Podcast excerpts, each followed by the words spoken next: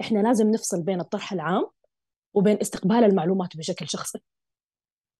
لأنه الطرح هذا اللي انطرح مثلا في منشور معين أو في فيديو معين ما قال يا حنين ما قال يا بيان ما قال يا فلان. هو بيتكلم عن أو بيناقش فكرة عامة.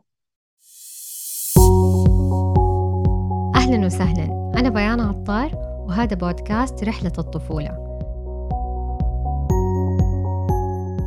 معانا اليوم حنين الخياري. ممكن كثير منكم يعرفوها من خلال صفحتها في انستغرام هي تخصصها عوامل بشرية وعلم نفس.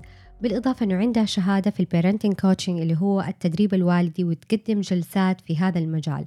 حنتعرف اليوم أكثر على حنين وعلى مجال عملها. أهلا وسهلا حنين. أهلا وسهلا فيك بيان وشكرا إنك فكرتي فيا وحبيتي تستضيفيني معك في البودكاست. وسهلا تسلمي. طيب حنين عرفينا أكثر عنك. آه صح إنه أنا قلت تخصصك بس عرفينا أكثر عنك كأم وشهاداتك وخبراتك. آه طيب بالنسبة للشهادات فأنا معايا بكالوريوس عوامل بشرية وعلم نفس. آه وقدمت ما بعد البكالوريوس للماجستير ولكن في نصف مرحلة الماجستير قررت إنه أنا لازم أقعد في البيت مع أولادي أتفرغ لهم لأنهم كانوا صغار كانوا تقريبا ثلاث سنين والثاني كان سنتين وشوية. فوقفت الماجستير وبعدها بديت أتبحر أكثر في مجال التربية وفي مجال الوالدية بسبب طبعا إنه أنا كنت أم. آه وبعدها تقريبا بعد سنة آه دخلت في مجال التدريب الوالدي لأنه في البداية كنت أواجه أنا مشاكل كأم كمربية آه، في التعامل مع أولادي ومع شخصياتهم ومع عنادهم ومع الأساليب اللي كانت في وجهة نظري ما هي قاعدة تجيب نتيجة. فبعد ما دربت كأم شفت إنه الموضوع هذا يستحق إنه إحنا فعلا ندرسه بتعمق أكثر وبالتالي رحت وبحثت عن مراكز وأخذت آه، شهادة مدرب والدي معتمد. والآن أنا أقدم نفس هذه الخدمة للمربين. على أساس إنه زي ما أنا دعمت الآن أنا أقدم الدعم. طب ما هو مفهوم التربية الوالدية؟ يعني كثير من الأهل يفكروا إنه التربية أو حبنا للأطفال أنا هذا شيء فطرة. ليش أحتاج لتدريب؟ ليش أحتاج أحد يعلمني أنا كيف أتعامل مع ولدي؟ هذا سؤال مرة مهم وفي نقطة في البداية أنا أحب أصلا أوضحها إنه التربية والوالدية ما هم شيء واحد.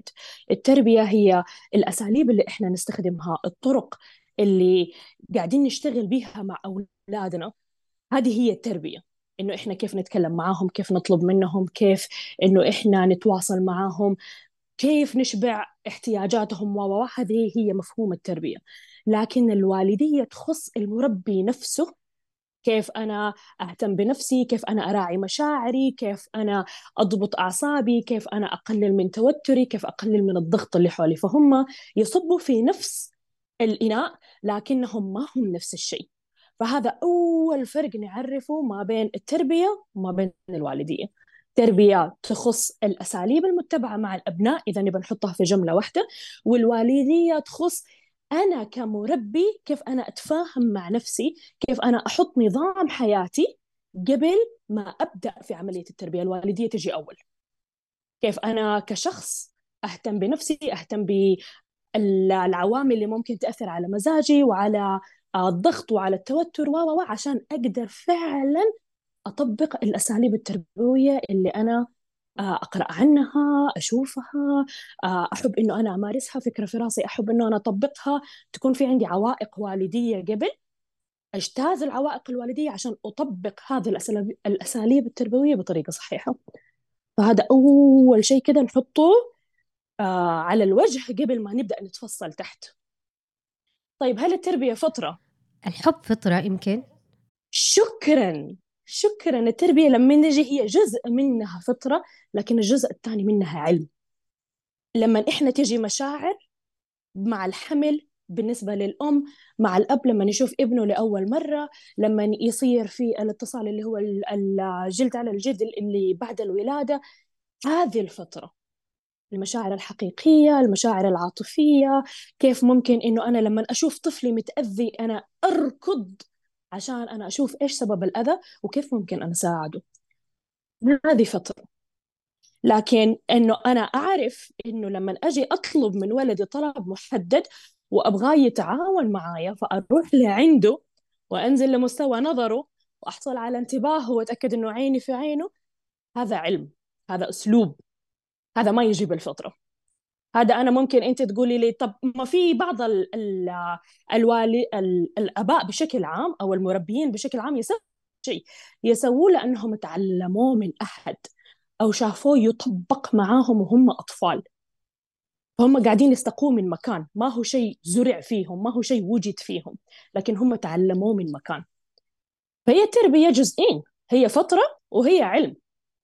فجزء منه يطبق من كون فطرتنا إحنا كمربيين وكبشر إذا كان الطفل عاش في بطن أمه تسعة شهور أو لما بعد ما ولد لما الأب شاله وحضنه وباس راسه وا وا وا وا فتكونت المشاعر الفطرية. لكن كيف إحنا نحط المشاعر الفطرية هذه في إطار صحيح؟ بالعلم اللي إحنا نستقيه وهذا واحد من الأسباب اللي إحنا نشوف في كثير من الخلل إذا كانت التربية فترة فأنت قولي لي ليش هذا المجال واسع جدا وفي مدربين بمئات الألوف؟ صح. إذا كان فطرة وإحنا ماشيين على الفطرة فليش في ليش في ناس تدعم؟ ليش في علم؟ ليش في دراسات؟ ليش في أبحاث؟ لأنه ما هو كله يجي من الفطرة الصحيحة. ومرة تانية أحب أرجع شوية على ورا ونقول إنه كثير في عوامل تؤثر حتى على الفطرة اللي هو ممكن يجي للأم اكتئاب ما بعد الولادة. فهنا إحنا حتى الفطرة صار فيها خلل.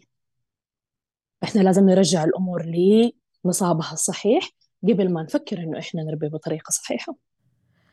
طيب بما إنه قلت إنه في ناس كثير في بيشتغلوا في هذا المجال طب في لخبطة هل أنت اللي بتعمليه هي جلسات تربوية ولا جلسات إرشاد نفسي؟ ما الفرق ما بين المستشار والكوتش والأخصائي النفسي؟ صار في تداخل. التداخل كبير جدا والمسميات متشعبة.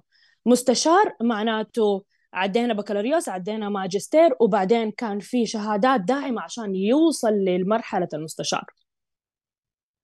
كوتش هي شهادة واحدة.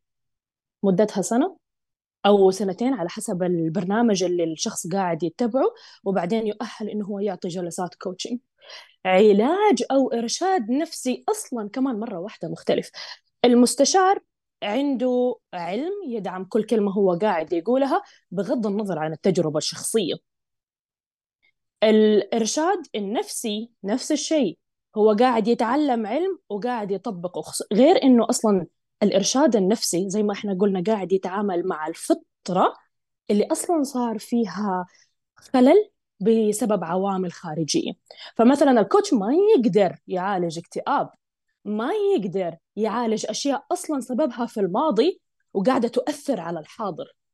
قاعدة تأثر على أنا الآن طريقة تربيتي فيها خلل. ليش؟ لأنه مثلا أنا لما كنت صغيرة صار فيها واحد اثنين وثلاثة. هذه ما هي شغلة كوتش. هذه ما هي شغلة مدرب والدية لأنه هنا هنا أول ما صار إحنا قاعدين نرجع للماضي طلعت من كوتشنج إلى إرشاد نفسي على طول. أو طبعا اختصاص شخص سواء إرشاد نفسي أو استشاري نفسي.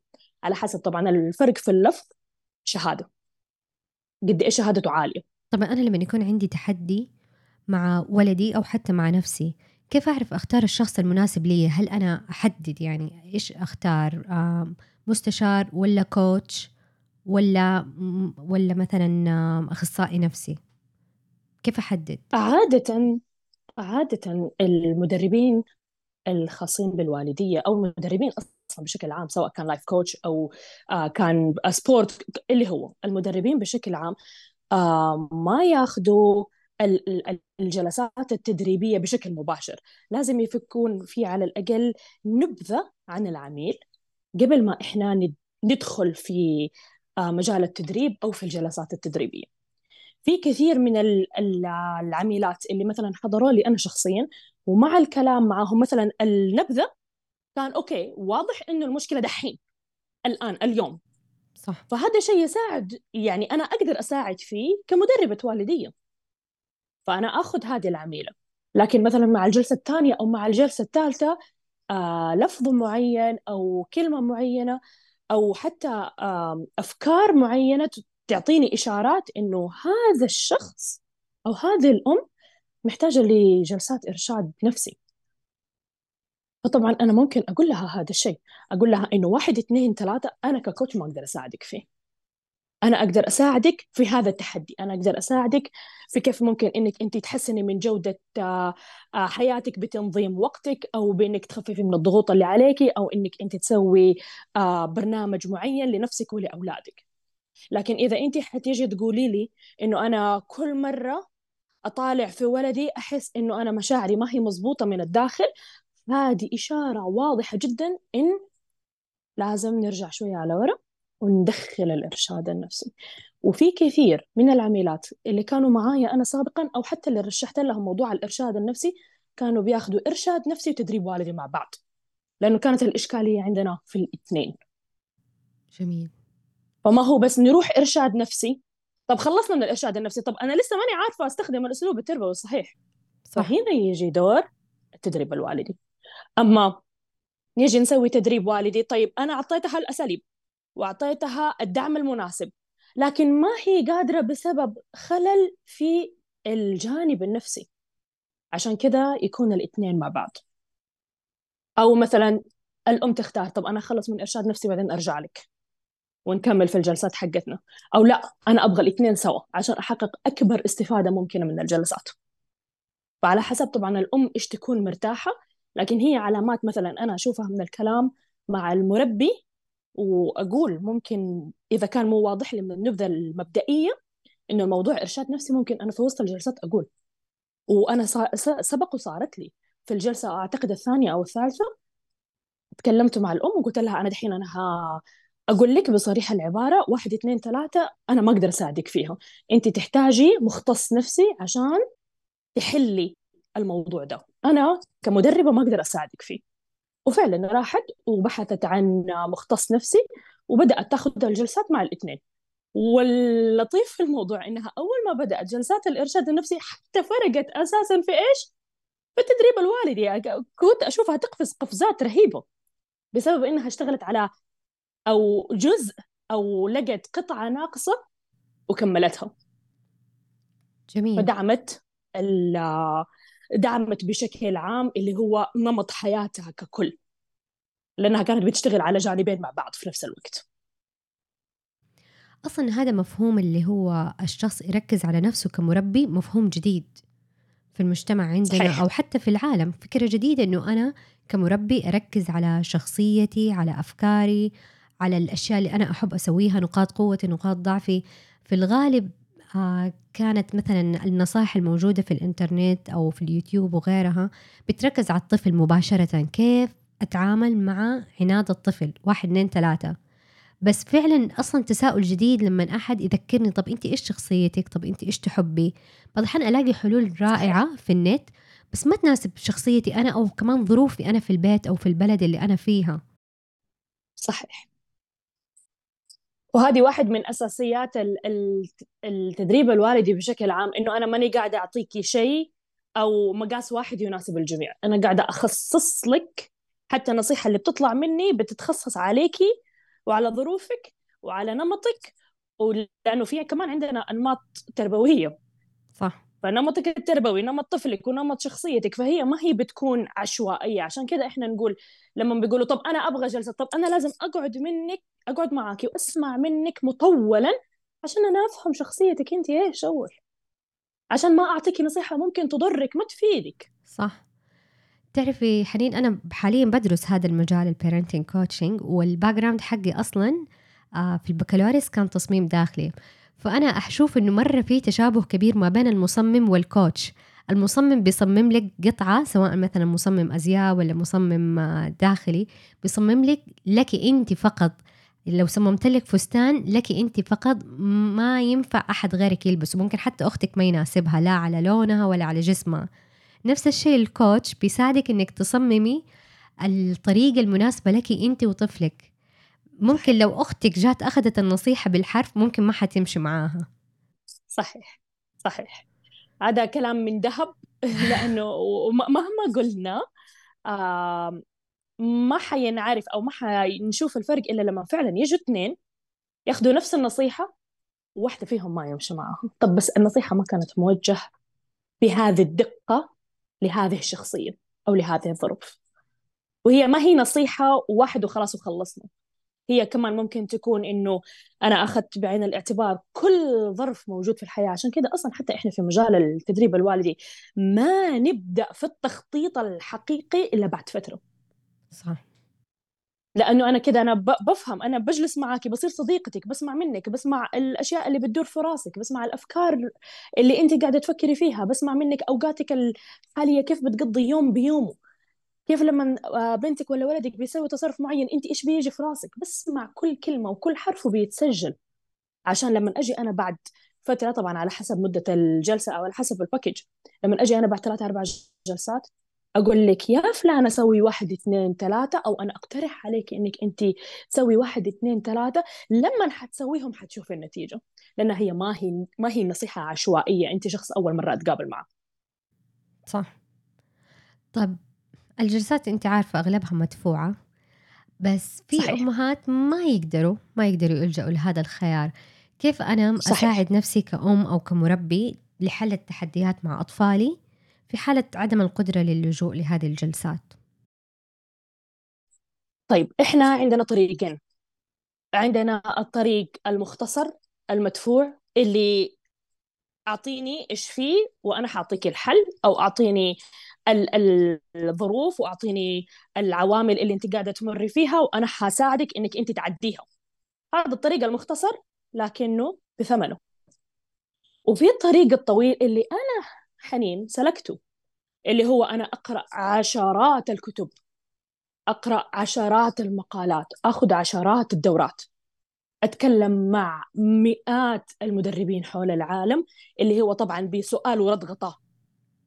اللي صح. ممكن فكرة واحدة في خلال نص ساعة المدربة تعطيني هي أنا ممكن تاخذ مني تسعة وعشرة وإحدى عشر شهر ألين أنا أوصل لها من القراءة من البحث المستمر لأنه أنا عشان أوصل لفكرة تناسبني أنا كحنين وتناسب أولادي فارس وفراس وتناسب ظروف معيشتي إنه أنا عايشة في غربة وا وا وا وا وا أنا حجرب أول أسلوب وثاني أسلوب وثالث أسلوب وحجرب هنا وحجرب هنا. طب هذا ما نفع.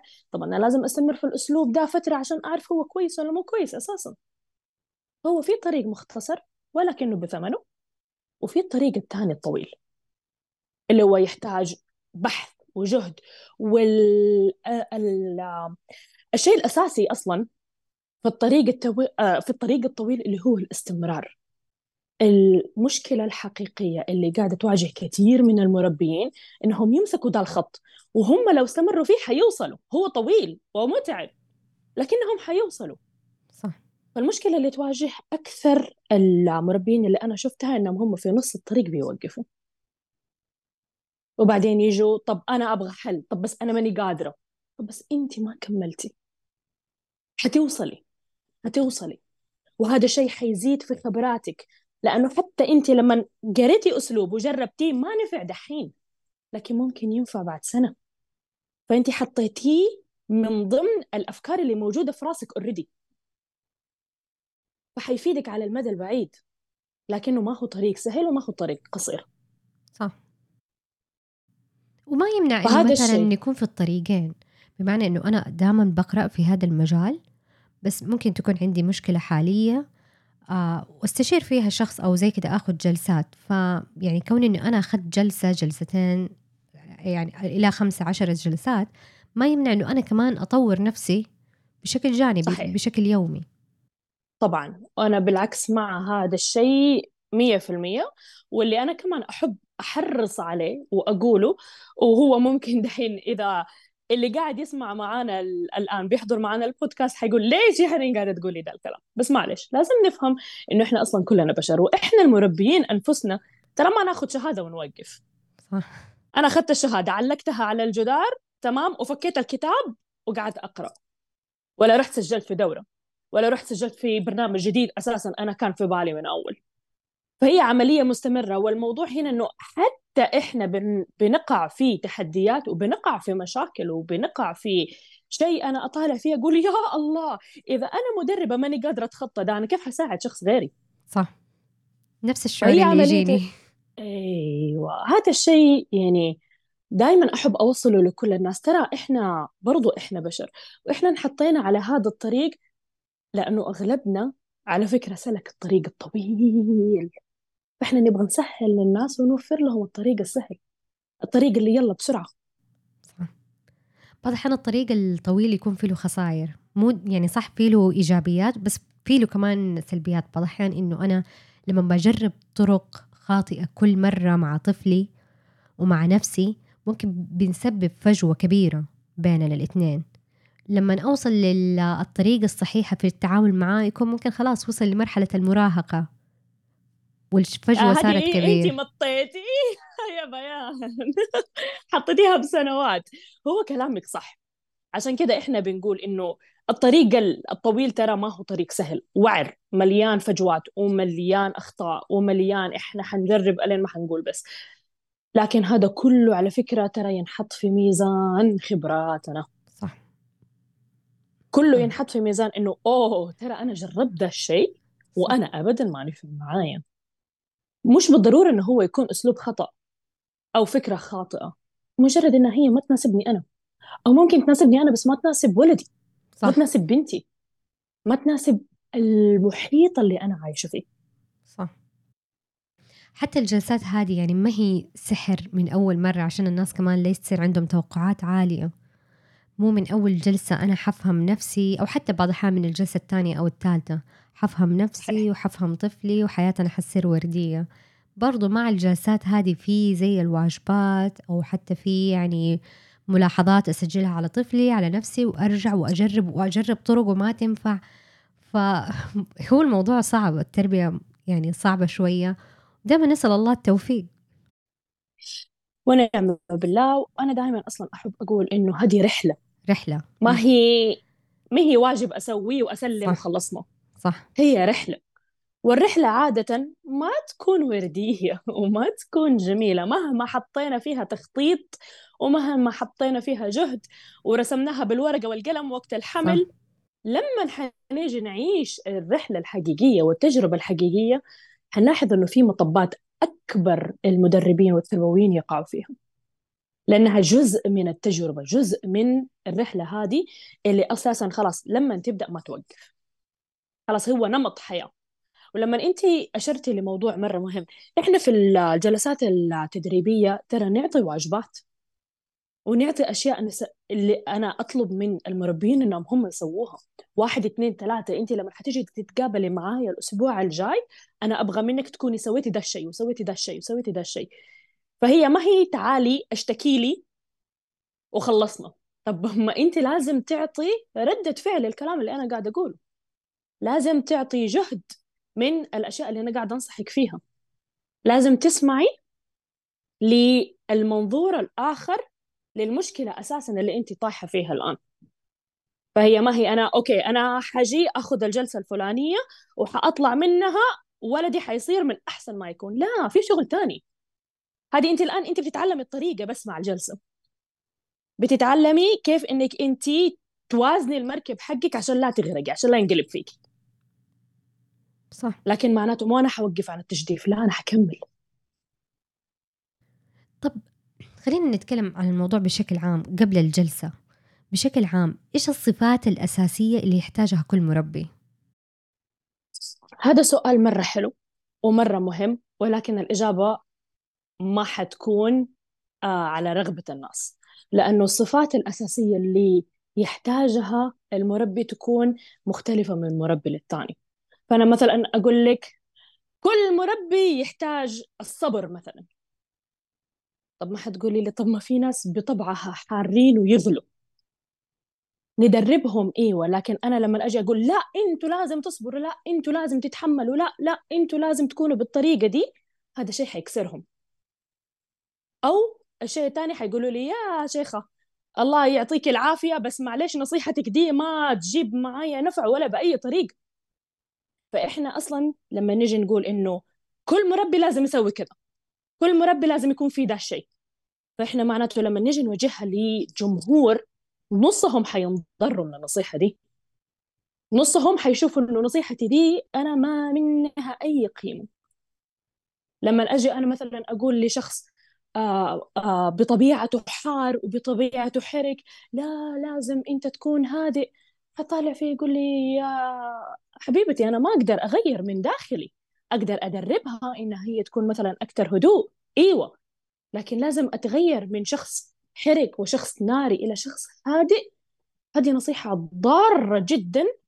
وعلى فكرة أنا سمعتها قبل كده أنا شخصية حركية مرة. ما شاء الله. وصوتي عالي. ما شاء الله. ولما أتحرك أنا دحين أنا قاعدة أتكلم معك وأنا يديني قاعدة تتحرك أساسا. ما شاء الله.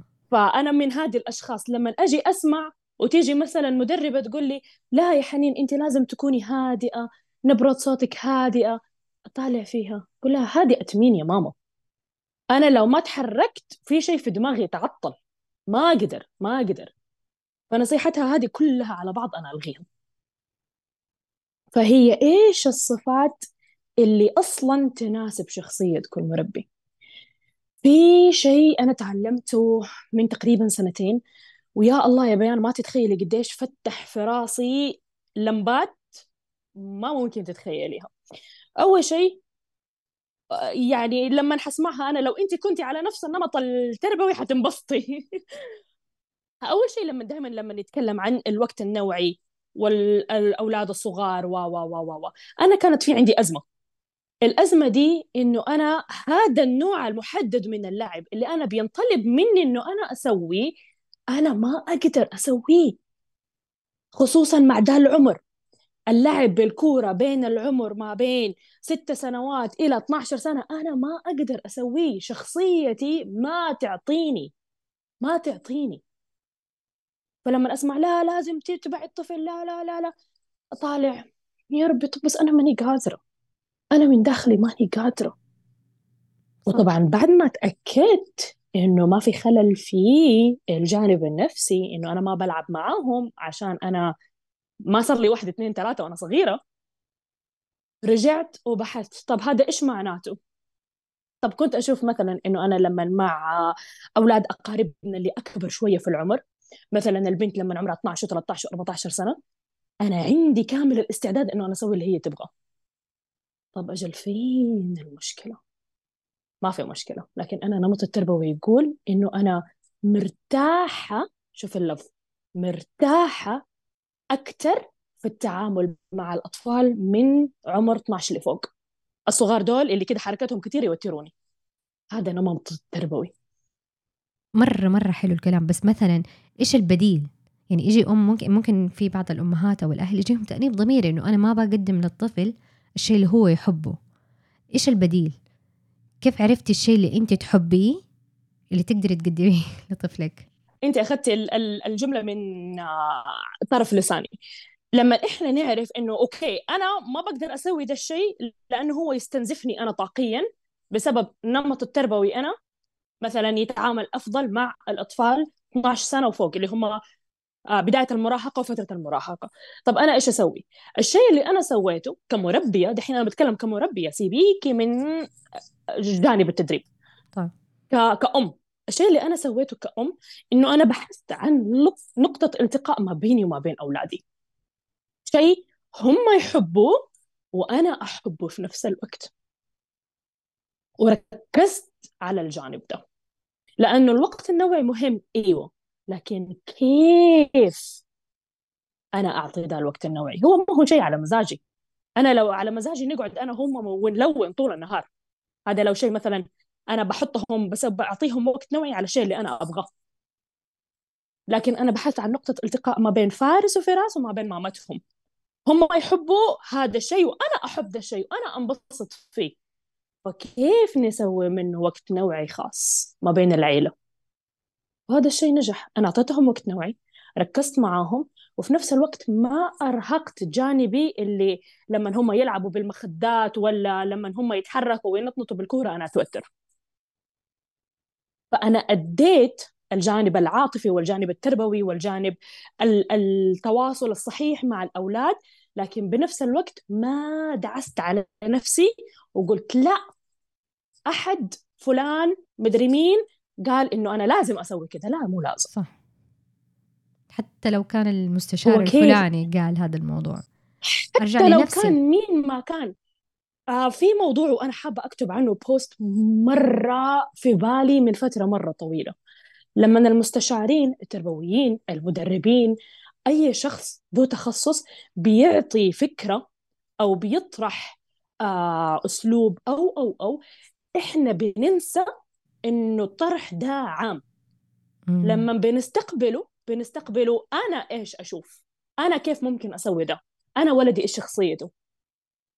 إحنا هو الطرح بيكون طرح عام لكن إحنا بنستقبله بشكل شخصي. فأصلا روحي أفتحي أي منشور وأقرأ التعليقات تحته. إيش كلها تقول؟ طب لو كان كذا كذا كذا. طب لو الطفل كذا كذا كذا. طب إذا أنا ما أقدر طب إذا أنا والدة. الطرح عام. الاستقبال شخصي وهذا بيسبب فجوة مرة كبيرة. صح. هذا شيء كمان ما هو على المختصين ولا هو كمان على المربيين. إحنا لازم نفصل بين الطرح العام وبين استقبال المعلومات بشكل شخصي. صح. لأنه الطرح هذا اللي انطرح مثلا في منشور معين أو في فيديو معين ما قال يا حنين ما قال يا بيان صح. ما قال يا فلان. هو بيتكلم عن أو بيناقش فكرة عامة. إحنا بنستقبله بشكل شخصي. فهذا شيء لازم يسلط عليه الضوء إنه ترى مو أي طرح نقرأه يناسبني أنا. مو معناته هو هو ما هو قاعد يخاطبني أنا ما هو قاعد يقول يا حنين. بيتكلم بشكل عام. فأنا حشوفه حأقرأ وحأفلتر. طب ده الشيء يناسبني؟ حلو نجرب. طب يناسب أولادي؟ إيوه ممتاز. ما يناسب نقفل عليه. ما كان بيتكلم معايا. ما كان بيقول لي. ما في ما في اللي هو نداء لحنين أو لبيان أو ليا ام بشكل عام إنه انت لازم تسوي كذا صح. هي مجرد طرح عام. أو ممكن أخذ 50% من النصيحة اللي طرحها. صحيح. إيش اللي يناسب؟ إحنا دائما نقول خذوا اللي يناسبكم يا جماعة وسيبوا اللي ما يناسبكم. لأنه أي موضوع أنا كشخص يعني آه صاحبة محتوى على إنستغرام أي موضوع أنا أطرحه كل الرسائل في الخاص اغلب التعليقات تحت الموضوع طيب لو كذا طيب لو كذا طيب لو كذا. إحنا بن بنشخص الحالات. أي نصيحة عامة بتتشخص. طب أنا كيف أسوي كذا؟ هنا يجي وقت الجلسات الخاصة حقيقي. صح. إذا أنت تبغي نصيحة مخصصة ليكي أنت ما بين كل الناس فأنت تحتاجي تقعدي مع المدرب ده. تسمعي منه يسمع منك تتكلمي معاه يفهم وضعك وحياتك وأولادك وشخصياتهم و و و و وبعدين إيش؟ يجيكي النصيحة المناسبة ليكي أنت ما بين ملايين الناس حولنا العالم. طيب إيش الاحتياجات الأساسية عند الطفل؟ بحيث إنه أنا أقدم له. صح إنه كل طفل عنده احتياجات مختلفة بس أكيد إلا ما يكون في احتياجات أساسية يصير أنا أشبع. مشتركة. مشتركة. أشبعها أنا كمربي.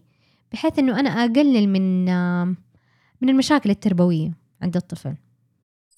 طيب في حاجتين أنا أحب نركز عليها ومهما اختلفت الشخصيات ألاحظ إنه الحاجتين هذه مهمة. آه مع إنه مرة تانية حنقول مو كل طفل زي. الثاني. وهذا مرة تانية هذا نصح عام ما هو مشخص ولا لأي حالة. لكن في حاجتين أنا أشوفها رئيسية جدا وأكيد أنت سمعتيها مئات المرات قبل كده اللي هي أنا أحب الطفل أعطيه من وقتي أتواصل معاه أحاول قد ما أقدر إنه أنا أشاركه الاهتمامات. لكن في نفس الوقت لما هو حيطلب زيادة حيعاند آه حيبدأ ممكن إنه هو يعتدي على الغير أو حتى يعتدي على نفسه بالضرب مثلا أو بيحاول إنه هو يؤذي نفسه. زي ما أنت تعرفي كيف في كثير من الأطفال اللي عمرهم سنتين أو سنة ونص يحاولوا يضربوا رأسهم في الجدر مثلا صح. عشان يحصلوا على شيء معين. فهذه الأشياء أو هذه ال- السلوكيات أو هذه التحديات تجيب الجانب الآخر اللي هو لابد إحنا يكون في عندنا إيش؟ حدود طبعا منطقية ما بين المربي وما بين الطفل على أساس إنه هو يعرف إنه أنا ححبك وحاعطيك اللي أنت تبغاه وحساعدك إنك تتعلم وحساعدك إنك أنت تكون مشبع عاطفيا وإنه احتياجاتك من مأكل مشرب آه، آه، حضن عاطفة كله ملبى. لكن لما حيجي الوقت اللي أنت حتتعدى فيه الحدود أنا حارجع أذكرك فيها. ما حاسمح لك إنك أنت تتعدى مثلا حد سواء كان ما بين جسدك يعني حق على نفسك أو حق على الآخرين أو علي أنا كمان كأم. صح. فهم دائما إيش إيش المختصر المفيد اللي هو الحب والحزم. لازم يكون في جمع بين الاثنين. هذه لازم أنا حأستخدمها دحين. لازم يكون في جمع ما بين الحب والحزم. لأنه حب لحاله حيخرب الطفل حيخليه آه يحسب إنه كل طلباته مجابة وإنه العالم كله مسخر لخدمته. حزم بس حيجيب لنا الجانب الآخر تماما. حيصير شخ... ما في آه الطفل يعني شخصيته مهزوزة أو الأسوأ حيصير في عناد عندنا. فائق. فالموازنة ما بين الاثنين. صح. هذا مختصر التربية الإيجابية. شكلك أخذتي كورس التربية الإيجابية. أنا معايا شهادة تربية إيجابية أصلا ما بين الشهادات الكثير اللي أصلا من كثرها صرت أنسى إيش أقول وإيش ما أقول. فعشان كده أنا أحب حتى لما أعرف على نفسي أكتفي بالشهادتين الكبيرة اللي أنا عندي صح. اللي هي شهادة البكالوريوس عوامل بشرية وعلم نفس وشهادة التدريب الوالدي لكن كدبلومات أخرى صرت أنسى من كثرها هي التربية الإيجابية باختصار حب مع حزم يعني سواء لو بحثت عنها بالعربي بالإنجليزي حتى المصادر المختلفة اللي بالإنجليزي كلها باختصار حب مع حزم لأنه حب لوحده ممكن يخرب الطفل الحزم هو اللي يرسم الحدود. فكويس إنك تطرقتي لدي لدي الفكرة. تماما. طيب. أنا أشوف هذه الموازنة هي الضرورية فعلا عشان تنشئ عندنا طفل متوازن. صح. ما يعرف اللي له يعرف اللي اللي عليه. طبعا أحب بس كده أنوه على السريع إنه لما إحنا بنتبع أساليب تربوية صحيحة لما إحنا بنوجه لما إحنا بنسوي وا وا وا وا وا هذا مش معناته إنه إحنا ما راح نواجه تحديات أو ما راح نواجه مشاكل مع أولادنا. لابد إنه إحنا نقع فيها. هذه جزء من الرحلة زي ما قلنا. صح. طب حنين خلاص آخر موضوع آخر محور اليوم. موضوع العناد. انت عندك دورة وأنا حضرتها. ماما أنا لست عنيدا. خلينا نعرف العناد بشكل عام وإذا هو ش... هي صفة في بعض الشخصيات بشكل دائم ولا هي مرحلة طبيعية؟ طيب بالنسبة لي موضوع العناد فهو شقين. شق منه فطري وأساسي من من داخلنا إحنا كبشر إنه إحنا نعاند عشان نعيش نعاند عشان ناكل نعاند عشان نشرب عشان نتكيف وعشان نعيش أساسا عشان ننجو من اللي هو إيش؟ من الموت. فهذا جزء صح. من فطرتنا البشرية. فهو جزء كبير منه فطري أساسا. كيف أنا أتكيف مع أسوأ الظروف عشان أقدر أعيش عشان ما أموت. صح. وهذا شيء إحنا آه ليش أنا أقول شيء فطري فينا؟ إحنا الآن في عالمنا الحاضر ما نشوف هذا الشيء لأنه الأكل الحمد لله متوفر المشرب الحمد لله متوفر المأكل المأوى عفوا متوفر. لكن زمان لما كانوا أجداد أجداد أجدادنا يعيشوا في كهوف ويحاولوا إنهم هم يجروا من الأسود ومن النمور من الحيوانات المفترسة فإذا هم استسلموا أو إذا هم خضعوا إذا نبغى نقول خلاص انتهت السلالة البشرية. لكن إذا هم عاندوا وراحوا يبحثوا عن الأكل وراحوا يبحثوا عن الماء وكانوا بيجروا من حيوان مفترس حيعيشوا. فهذا هو عندنا هنا العناد الفطري. طبعا يبدأ مع الأطفال ونبدأ نشوفه إنه أنا أبغى أتعلم أنا أبغى أستكشف أنا أبغى أسوي ذا الشيء. هو جزء منه فطري لكن هل بعدين يصير صفة مكتسبة ويكمل مع الإنسان بشكل عام؟ أيوه. أنا أنت الآن جالسة تحدثي شخص من أكثر الأشخاص عناد. وهو على فكرة أنا ما أشوفه إنه هو صفة سيئة أبدا. صح لي جوانب إيجابية؟ بالعكس أنا أشوف إنه الحمد لله النجاح اللي أنا واصلته الآن بعد فضل الله علي بسبب إنه أنا شخصية ما تستسلم. ما شاء الله تبارك الله. لو أنا شخصية تستسلم كان خلاص انتهينا من زمان. خلصنا قفلنا على الموضوع. لكن أحاول وأرجع عديت بفترات صعبة سواء كانت من الناحية النفسية أو من الناحية الاجتماعية أو من الناحية المادية أو أو أو أو أو. لكن صفة أو أو الجانب اللي يحثني على البقاء أو إنه أنا أقوم وأرجع أحاول مرة ثانية ما أستسلم اللي النفس تسميه عناد لأنه لا يزال موجود فيا كشخصية وأنا الآن آه عمري 28 سنة. فكمل معايا والحمد لله خلاني أرجع أبحث عن حلول عشان أطلع من المشكلة اللي أنا فيها. ما شاء الله. فهو يرجع يكمل. عشان كده دائما لما الأمهات ياخذوا الدورة يقولوا لي أنت غيرتي أساسا فكرة العناد عندنا تماما. قلت إيوه لأنها هي ما هي خصلة سيئة. زي ما إحنا نقول يا الله هذا الولد الله يصلحه مره عنيد. صح. هي ما هي شيء سيء. هو العناد يجي ويجي معاه خطر. يجي معاه أنا أسوي اللي في راسي. فإحنا اللي إحنا نسويه نحافظ على الخصال الجيدة من موضوع الاستقلالية ومن موضوع قوة الرأي ونخفض من إيش؟ الخطر اللي يجي معاه. هذه هي كل الأساس حق موضوع العناد اللي زي ما قلت لك. أنا شخصية عنيدة أولادي شخصيات عنيدة. كثير من الناس اللي أنا أعرفها عنادها توسع بسبب إنها هي الحمد لله في الصغر قدرت تحافظ عليه أو الطرف الثاني إنها هي ما هي قادرة تطلع من مشكلة معينة بسبب إنه العناد حقها وهي صغيرة إيش؟ اندفن. لا إحنا لازم نكسر شوكته عشان لما يكبر ما يصير عنيد. طب بس كذا لما حيواجه مشكلة مستقبلا ما حيقدر إنه هو يتعداها بطريقة سليمة لأنه هو انكسرت شوكته وهو صغير انضغط عليه بزيادة وهو صغير انجبر على أشياء هو ما يبغاها. ما أتعامل أو ما عومل بأسلوب صحيح عشان نحافظ على هذا العناد. هذا العناد صفة مشتركة في أغلب الأطفال يعني هذه صفة بشرية؟ صحيح. يعني في عندنا العناد اللي لا يطاق اللي مرة كثير على أي شيء وفي عندنا اللي هو ماما أبغى شيء. آه مش الآن. طبعا أنا قاعدة أعطيكي مثال كده على أيوه. السريع. آه مثلا أبغى حلاوة مو دحين. آه أنا أبغى حلاوة. معلش حبيبي بعدين. okay. خلاص انتهى الموضوع. أما في ال okay هذه ممكن عند طفل تاني أو حتى ممكن يكون أخوه أو أخته. ممكن تتحول لمعركة داخل العائلة. صح. لأنها هي بدرجات طبعا متفاوتة لكن هل هو فطري؟ هل هو موجود في داخلنا؟ أيوه. تمام. آه أنصحكم صراحة بدورة ماما. أنا لست عنيدا أنا حضرتها واستمتعت. وفعلا أنت من الناس اللي غيرتي مفهوم العناد عندي. آه صار عندي نظرة للعناد إنه هو إصرار أكثر من إنه هو صفة سلبية زي ما أنت قلتي آه نحن صحيح. ممكن نوجهها في الطفل بحيث إنها هي تكون آه تساعده في المستقبل إنه هو يحقق اللي يبغاه ومن جد نقطة إنه ما نكسر شوكته هذه مرة مهمة. العناد صفة يعني أو خلينا نقول الإصرار هذه صفة تخليه يحقق أحلامه طموحاته. فصعب إنه نحن نجرده منها بالرغم إن هي كانت فيه وهو صغير. فحرام. حريم. صحيح. هي استقلالية أكثر من إنه أنا أبغى أسوي اللي في راسي عشان أنت قلتي لي لا. صح. ما هي كذا ما هي كذا. هي أنا أبغى أسوي ده الشيء عشان أنا حيجيني مقابل من الشيء اللي أنا بسويه ده. صح. أنا حيجيني مقابل لما أنا حقوم أسوي مشروع. فشل المشروع. ما في مشكلة. ححاول مرة ثانية أنا قاعدة أصر. شوفي ما ما استخدمت لفظ أعاند أنا قاعدة أصر إنه أنا حرجع للمشروع ده حشوف طريقة تانية حتواصل مع مثلا موزع تاني حشوف شركة شحن تانية عشان أخلي المشروع ده ينجح.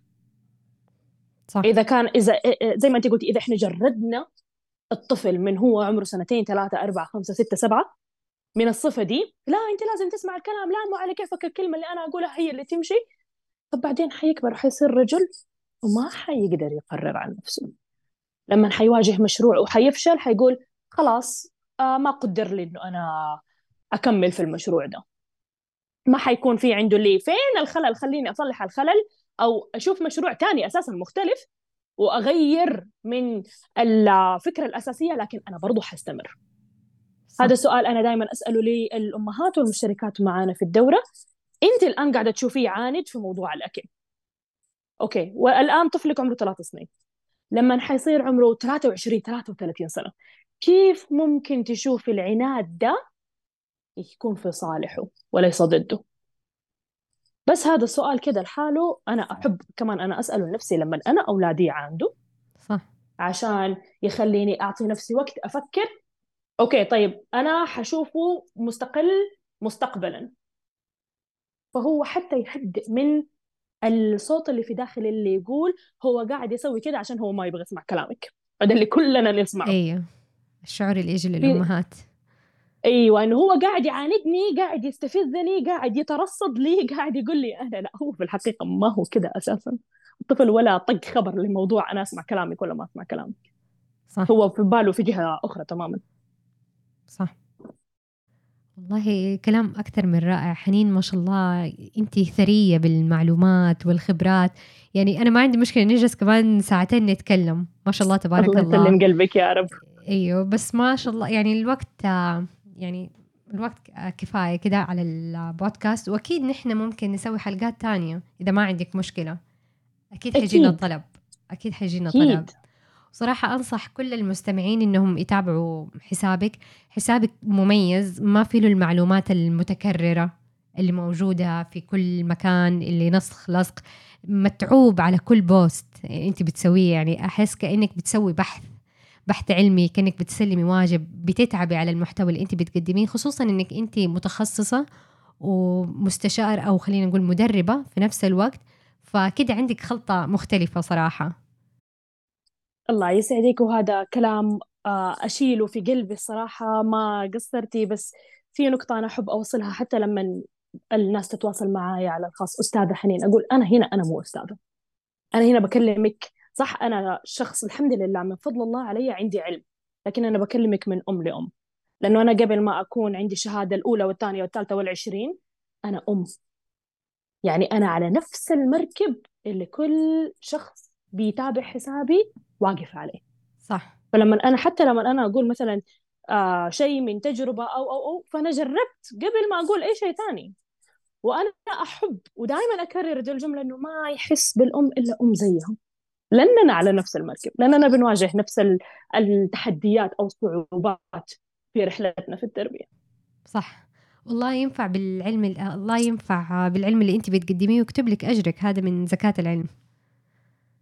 آمين. الله يسلم قلبك إن شاء الله يا رب. سعدت باللقاء. الله يجزاكي خير بيان. مرة ثانية أنا مرة فرحانة إنك أنت تواصلتي معايا وإن شاء الله إنه يكون اللقاء آه، أثر المستمعين وأعطاهم أكيد. فكرة بس كذا صغيرة لأنه تطرقنا لأكثر من من موضوع أنا شخصيا استفدت في الحلقة أنا هذه. يعني أنا شخصيا استفدت ونورتيني بالرغم إني أنا بدرس نفس الكورس يعني نفس المعلومات بس برضو يعني كأنه في شيء جديد علي أحس نفسي إني أنا حرجع للحلقة مرات ومرات لنفسي. وأنا حرجع لها كمان أكيد ما ما نوقف عن الاستزاده من العلم. إن شاء الله. شكرا جزيلا. الله يسلم قلبك يا رب وإن شاء الله نتقابل في مقابلات أخرى خلاصة الحلقة التدريب الوالدي أو ال parenting coaching أو ال parent coaching هو مساعدة المربي على تصميم الحلول المناسبة حسب ظروفه وشخصيته وشخصية طفله تحديداً. شاركونا أسئلتكم ومقترحاتكم على مواقع التواصل الاجتماعي وانتظرونا قريباً.